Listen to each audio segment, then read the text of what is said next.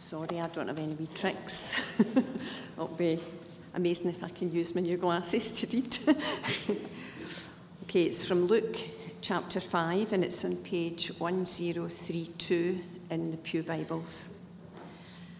One day, as Jesus was standing by the lake of Gennesaret with the people crowding round him and listening to the word of God, he saw as the waters, at the water's edge two boats left there by the fishermen who were washing their nets. He got into one of the boats, the one belonging to Simon, and asked him to put out a little from shore. Then he sat down and taught the people from the boat. When he had finished speaking, he said to Simon, Put out into deep water and let down the nets for a catch. Simon answered, Master, we've worked hard all night and haven't caught anything. But because you say so, I will let down the nets. When they had done so, they caught such a large number of fish that their nets began to break. So they signalled to their partners in the other boat to come and help them. And they came and filled both boats so full that they began to, sink. to sink. When Simon Peter saw this, he fell at Jesus' knees and said, Go away from me, Lord, I am a sinful man. For he and all his companions were astonished at the catch of fish they had taken. And so were James and John, the sons of Zebedee, Simon's partners. Then Jesus said to Simon, Don't be afraid. From now on,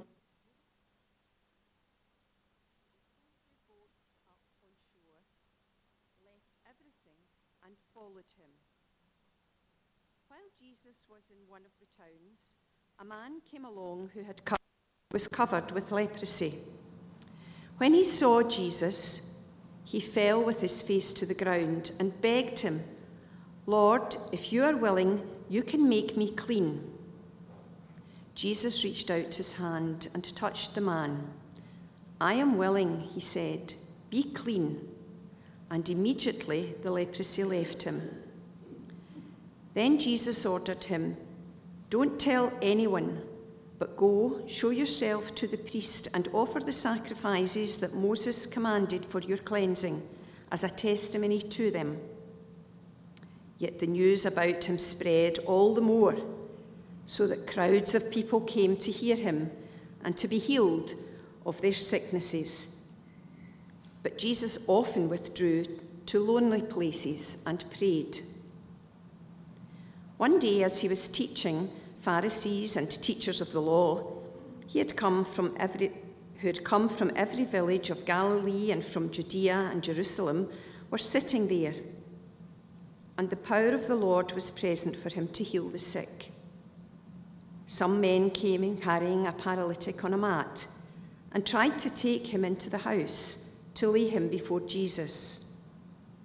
When they could not find a way to do this, because of the crowd, they went up on the roof and lowered him on his mat through the tiles into the middle of the crowd, right in front of Jesus. When Jesus saw their faith, he said, Friend, your sins are forgiven. The Pharisees and the teachers of the law began thinking to themselves, Who is this fellow who speaks blasphemy? Forgive sins but God alone? Jesus knew what they were thinking and asked, What are you thinking these things in your hearts?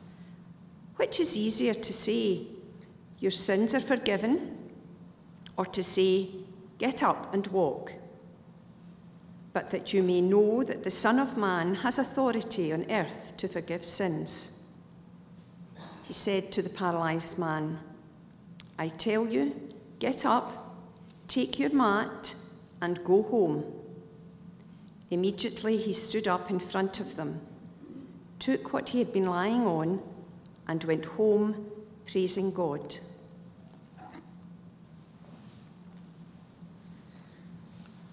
Thank you very much, Muriel, for, for reading that passage to us this morning.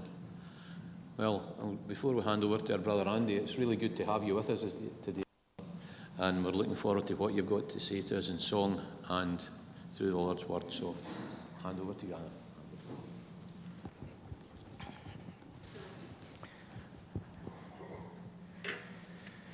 I'd like to, goodness me, that's loud.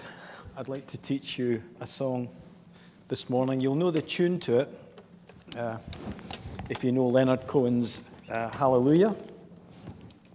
And it anticipates communion as we come to communion later on in the service. So if I could perhaps just remind you of how this goes to start off with, and then you can join in. Just remain seated as we sing it.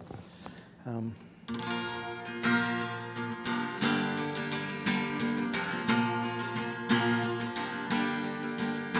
We come to you, our risen Lord. Our hearts are softened by your word. In emptiness, we humbly reach out to you. You remember how it goes? Shall we sing it together? Okay, from the beginning. We come to you, our risen Lord. Our hearts are softened by your words. In emptiness, we humbly reach out to you. We come to eat the living bread from Jesus, risen from the dead, and we shall all proclaim the Hallelujah. Hallelujah. Hallelujah. Hallelujah. Hallelujah.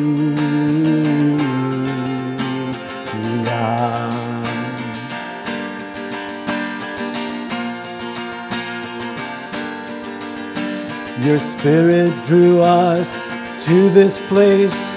We look above and see your face, your mercy called us long before we knew you. Your blood was shed to set us free. Our eyes were opened, now we see, and from our lips you draw the hallelujah. Hallelujah. Hallelujah. Hallelujah. Hallelujah.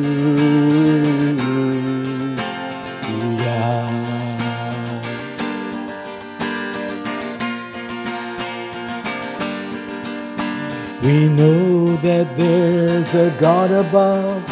Our wounds have been healed by His love, but words are not enough to bring praise to you.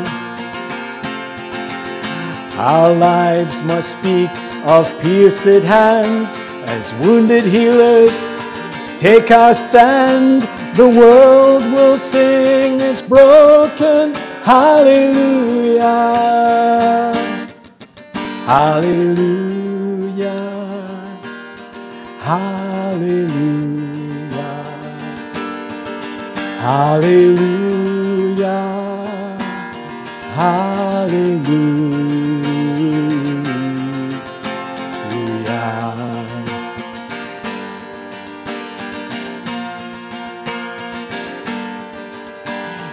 Call us, Lord, to follow you, to show the world your love is true, your power and compassion flowing through you. We long to see your church arise, justice falling from the skies, and from our lips you draw the hallelujah. Hallelujah. Hallelujah. Hallelujah. Hallelujah. Hallelujah. Hallelujah. Hallelujah. Hallelujah.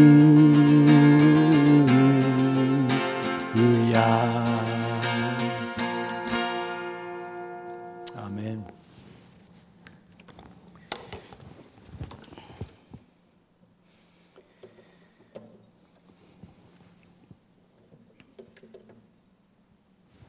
If you'd like to turn your Bibles to Luke chapter 1, I think I must have said, uh, sent the wrong reading, so my apologies.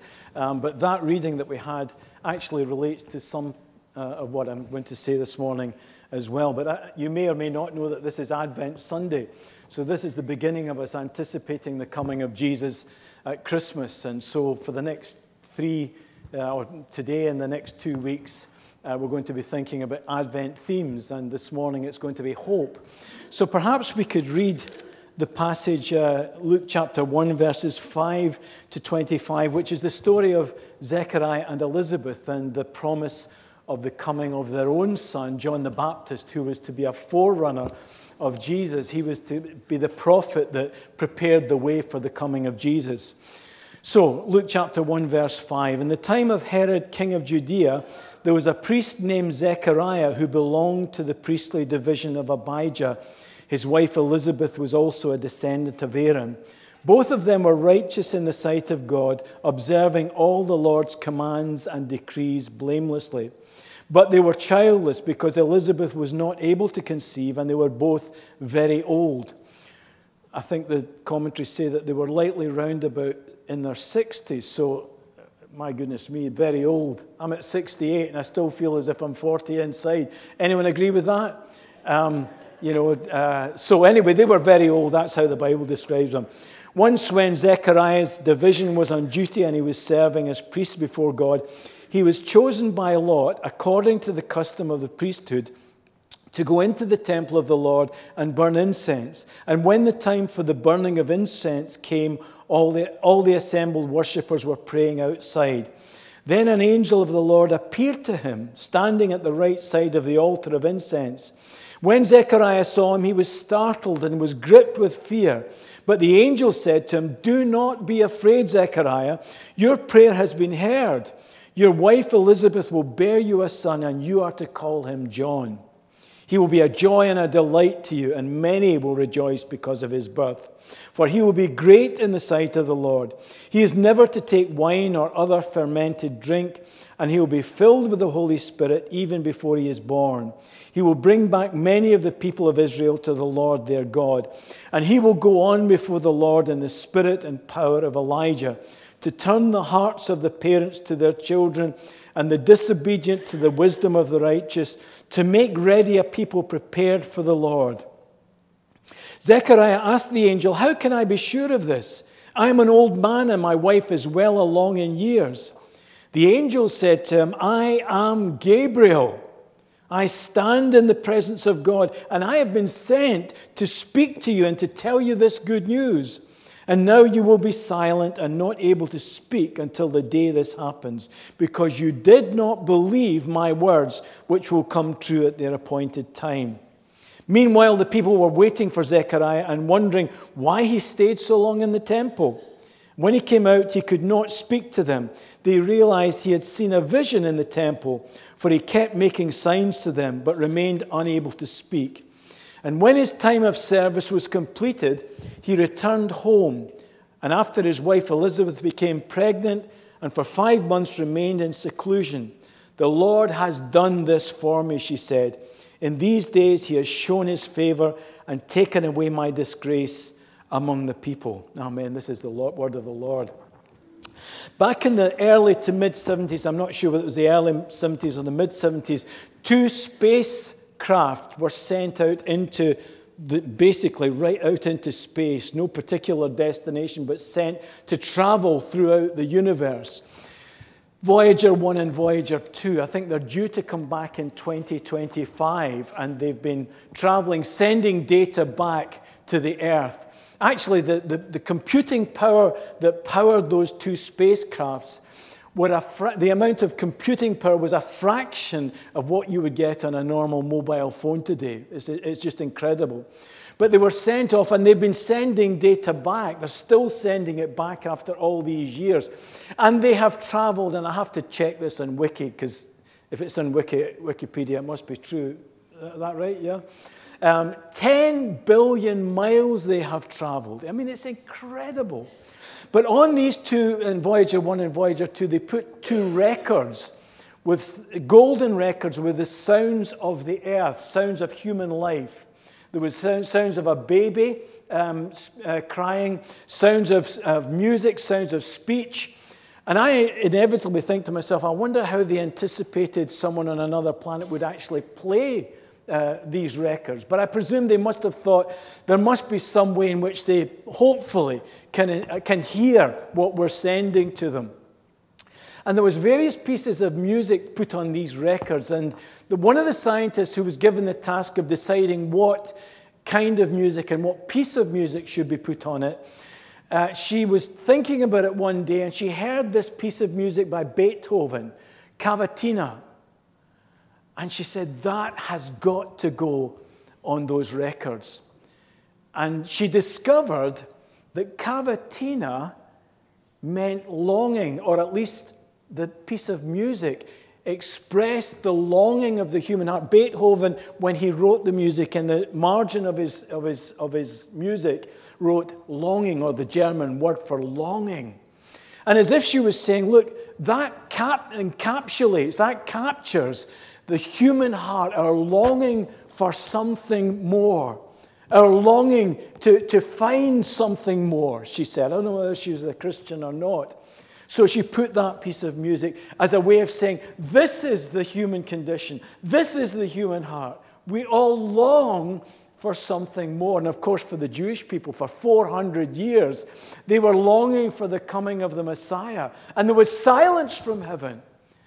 And yet, this start of, of a, a, train of events with the coming of, of John the Baptist and the angels visiting Mary and Elizabeth and, and the shepherds and, and, and Bethlehem. All of this is this, the beginning of the answer to the human longing as Jesus comes and brings eternity into time. And that's what she said. We want to put that piece of music on those, those records so that they can see what the human. They also actually, incidentally, put Johnny B. Goode by Chuck Berry on the records as well. So I don't know what that says about the human condition. But anyway, there's this longing. And as we look at the story of uh, Zechariah and Elizabeth, we see a number of things. First of all, we see that hope comes to the faithful. If you have your Bibles, Luke chapter 1, verse 8 says, Once when Zechariah's division was on duty, and he was serving as priest before God. He was chosen by lot according to it just he was on the rota for that, that day. It was his task, it was his duty. And so God meets us in our faithfulness when we're going about the normal tasks of serving him. Um, and as I've been pastor of about four churches, I would like to say that the, the people that I, I most thank God for are the people that just do the stuff, whether they're excited about it, that's their responsibility. They're always there. As someone has said, if you want something done, ask a busy person. And quite often, the ch- our churches are run by people who just do the stuff. They know that if they didn't do it, no one else would. And so there's that sense of faithfulness, whether there's blessing or whether there's not blessing, whether people are excited about where the church is going or whether people are, are struggling and asking, they're always there. They're always opening the door. There's always, they're always putting the heating on. They're always ready to lead a service or whatever. And so if we want God's blessing and we want to have hope for the future, it comes to those who are already faithful. And uh, Zechariah was of the division of Abijah, or Abiah. And uh, back in David's time, when the number of priests, I think, was something like uh, 20,000 or 24,000, he divided them into 24 groups of priests. So there would be a thousand in each division. And seemingly, possibly once in a priest's lifetime, would he have the privilege of doing his duty in the temple. And so it wouldn't be taken lightly, but he simply, that's what his responsibility for that day was. And every morning and evening, they would, um, they would offer sacrifices to, for the people of, of Israel. You see, God guides moving objects. We stand waiting for God to show up and say, Lord, what do you want me to do? But the ones who are faithful in the small things are just doing the stuff anyway, whether God shows up or not, whether God speaks to them or not.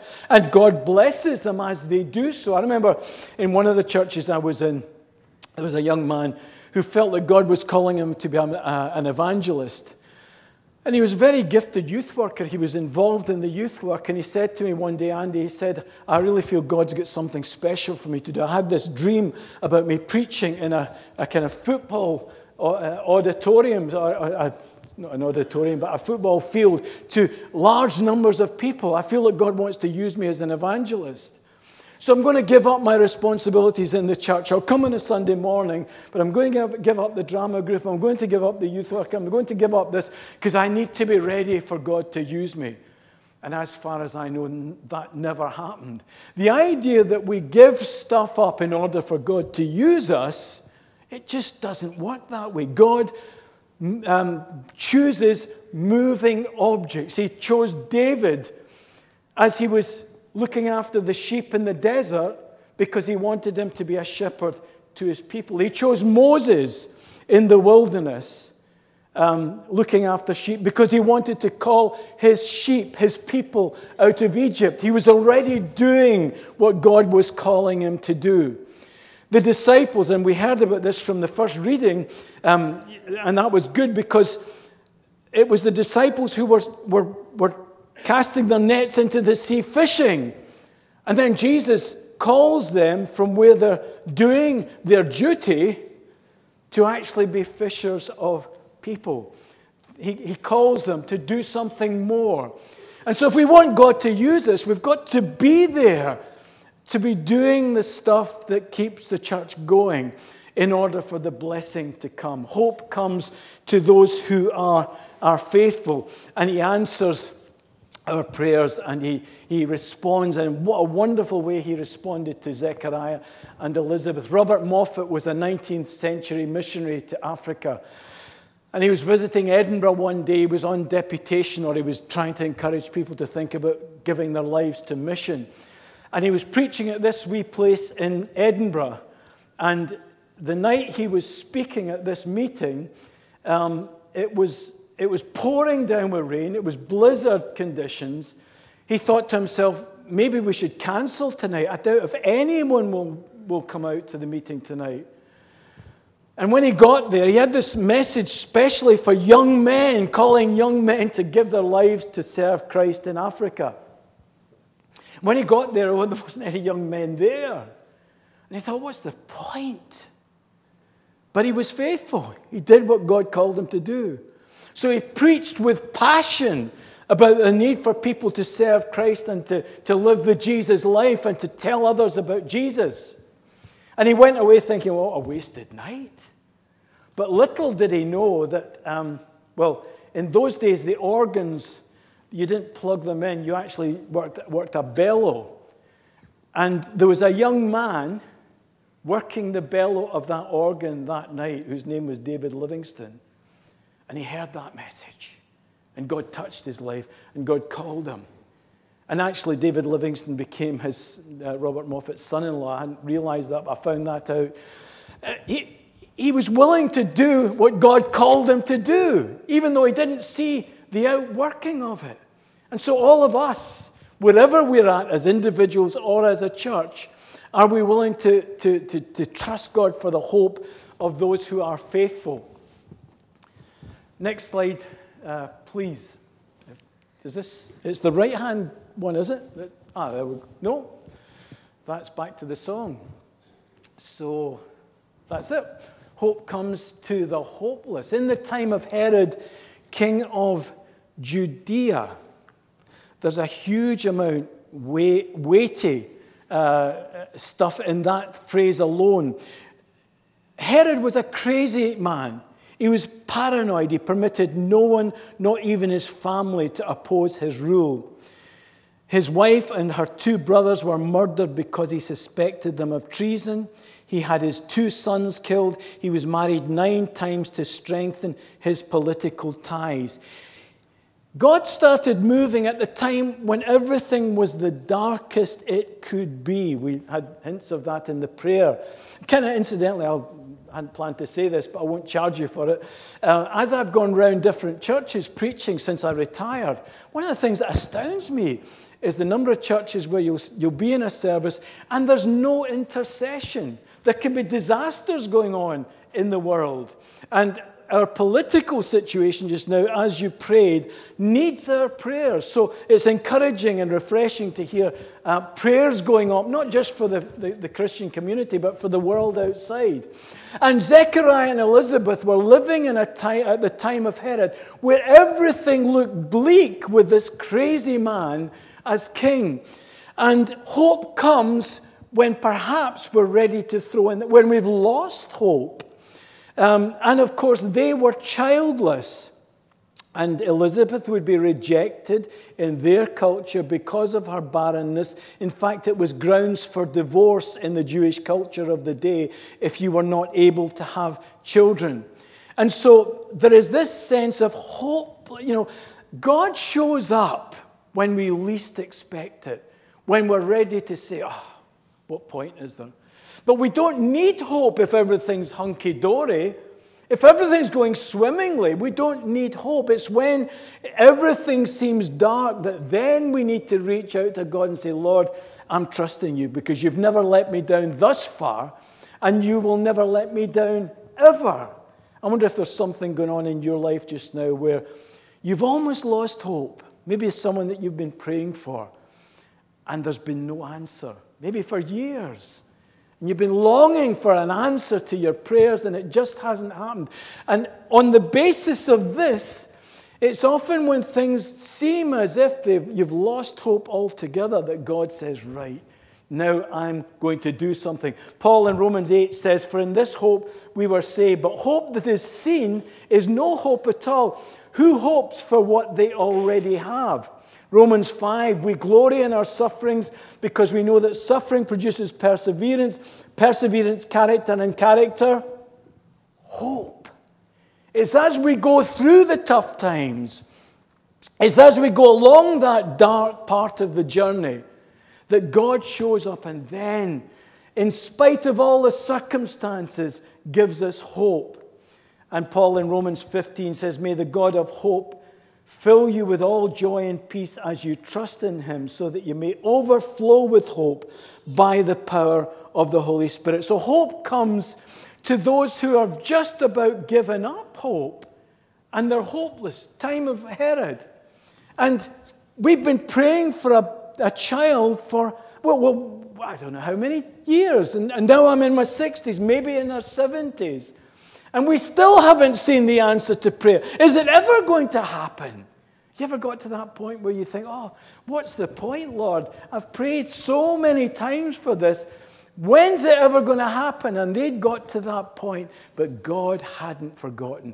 He had put his plan in action before the very foundation of the world. Helen Roseveare, uh, a missionary to Africa, um, one day they were, try- they were delivering a, a baby, and the young woman, the young mother, died in childbirth in this, in this mission compound in Africa.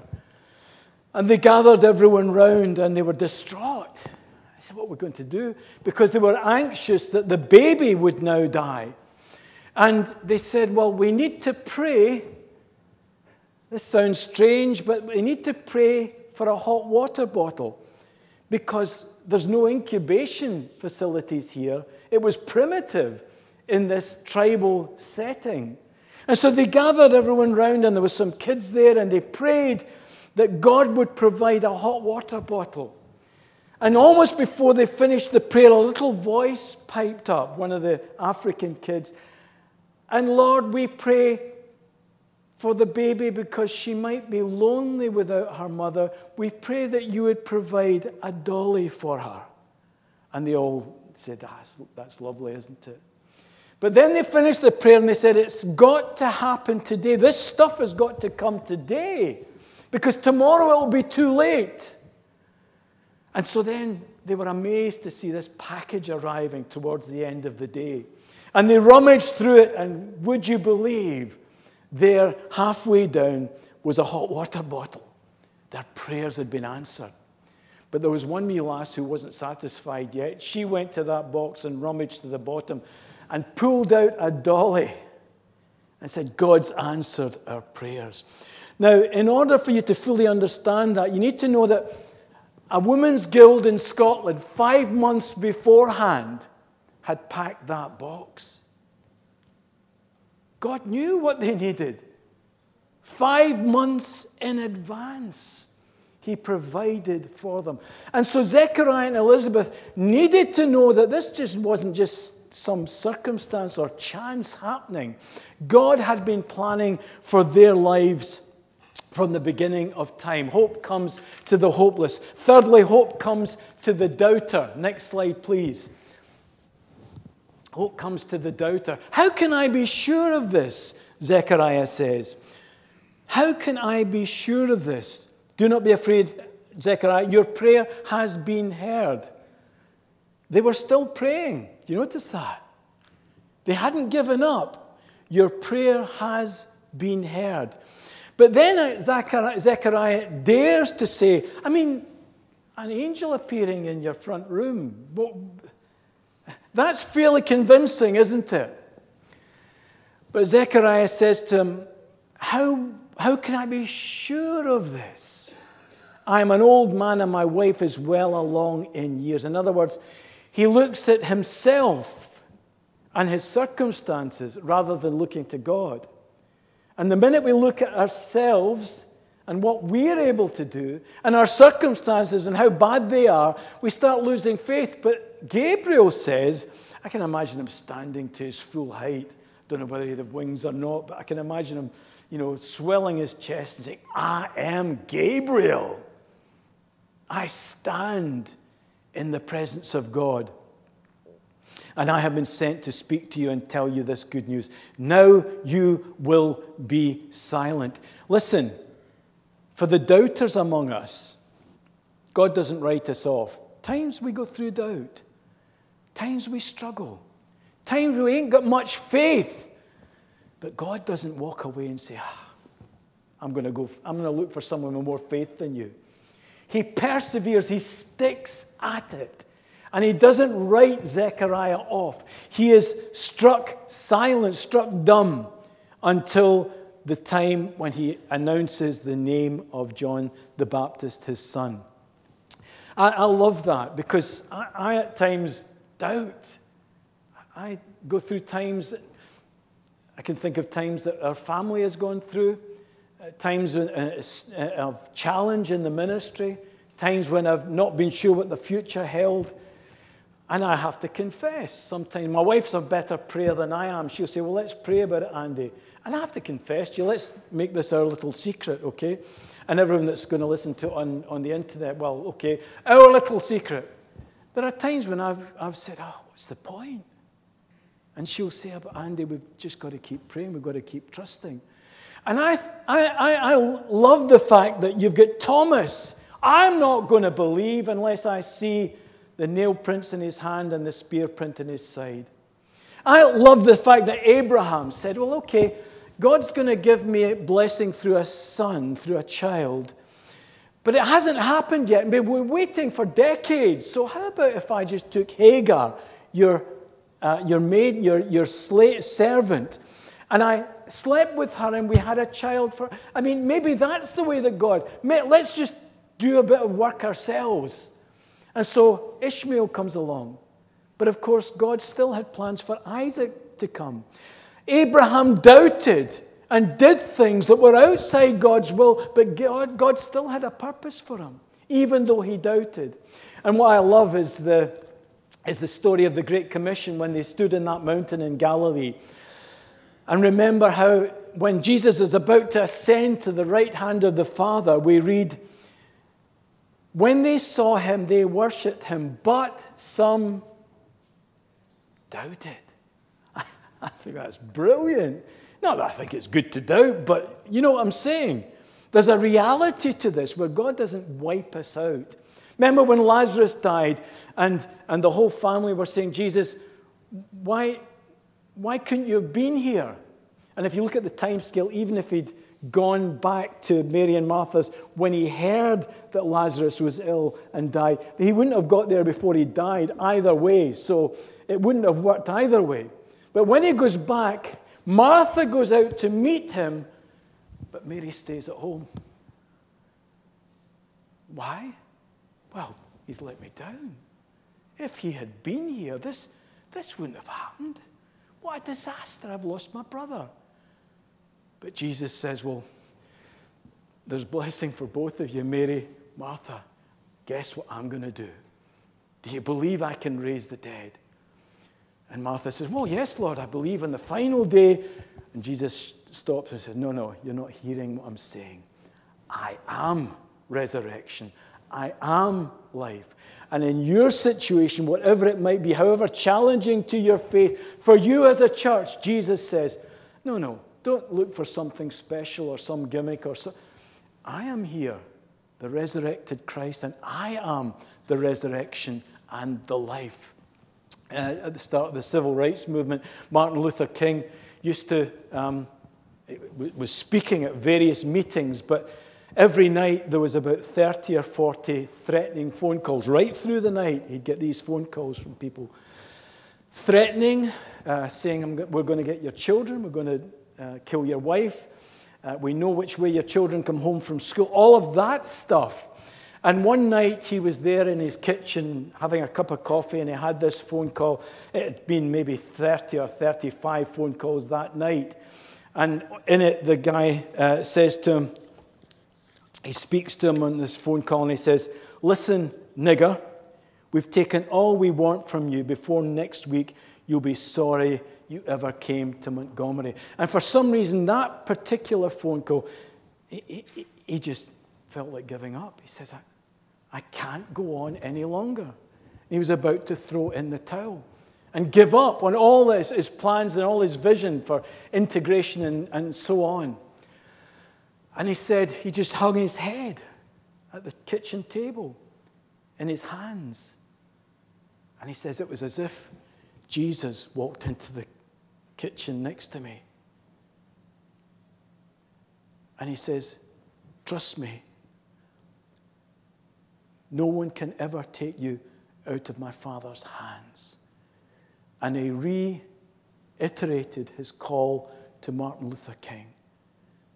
And, and it's as if the whole situation was transformed. Now, in your situation, you may not see Jesus coming into your kitchen, but he's there.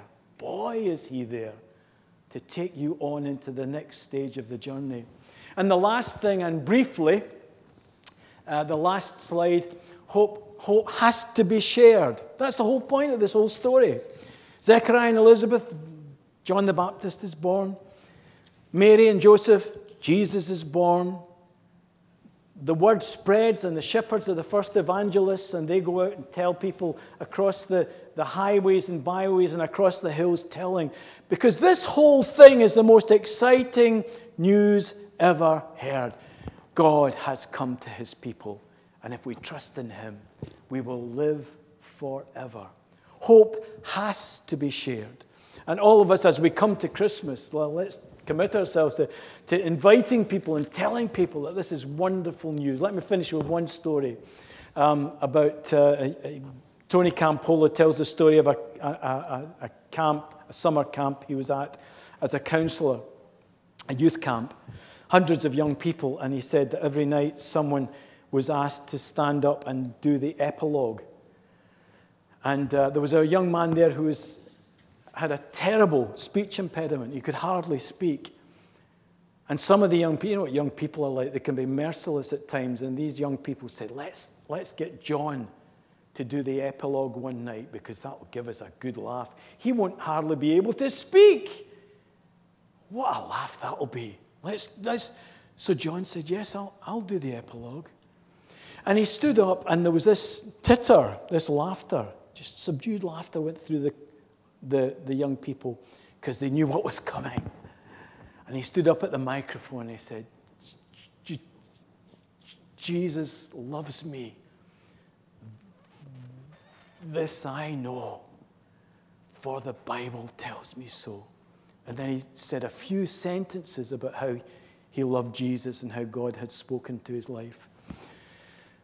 And far from laughter, silence fell upon these hundreds of young people. And Campolo says, you could see tears streaming down their faces as the Holy Spirit came and fell on those young people. And Campolo says there's hardly a country he goes to these days where someone will not come up to him and say, Dr. Campolo, do you remember a camp in America in the summer one year where a young man stood up and could hardly speak? Through him, I became a Christian. He says, doctors, missionaries, pastors, politicians, social workers have come up to him and said, That's when my life changed. Why? Because a weak young man dared to stand up and say, I love Jesus. Why? Because he caught the vision of this. That it was to be passed on. And you'll notice he asked for a writing tablet, and to everyone's astonishment, he wrote, His name is John.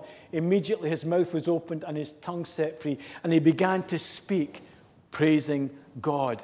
This, the priest would come, and the people would be ready to hear what had happened. But when Zechariah came and the, the people all saw him, they saw that he'd had a vision because he couldn't speak. And then some weeks later, he, he named his son he will be called John. And his mouth was opened. And it's as we step out in faith and say, I, I can't do this, Lord, but will you please help me as I speak to my husband, speak to my wife, speak to my children about how I just love Jesus, my colleague at work, whoever it might be. Hope is then shared. And oh, what a challenge. The 17 year old Andy Scarcliffe I think, would challenge the 68 year old Andy Scarcliffe. Because in those days, I was far less worried about what people might think if I told them about Jesus. I was telling everyone. So I need to be challenged, and I'm sure likely you do as well as we go into this Christmas season, because we're called to spread the good news of the coming of the kingdom of God. Let's pray, and then we'll sing together. Father, we thank you for Zechariah and Elizabeth. Thank you that they loved you and served you. Thank you that you called them in the midst of their ordinary lives and gave them a gift that was beyond their wildest dreams. You answered their prayers in such a wonderful way.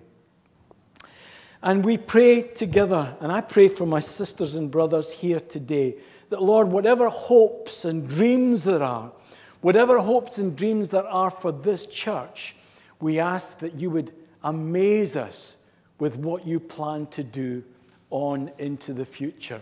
We trust you, Lord. We're going to obey you and keep serving you in the ordinariness of life.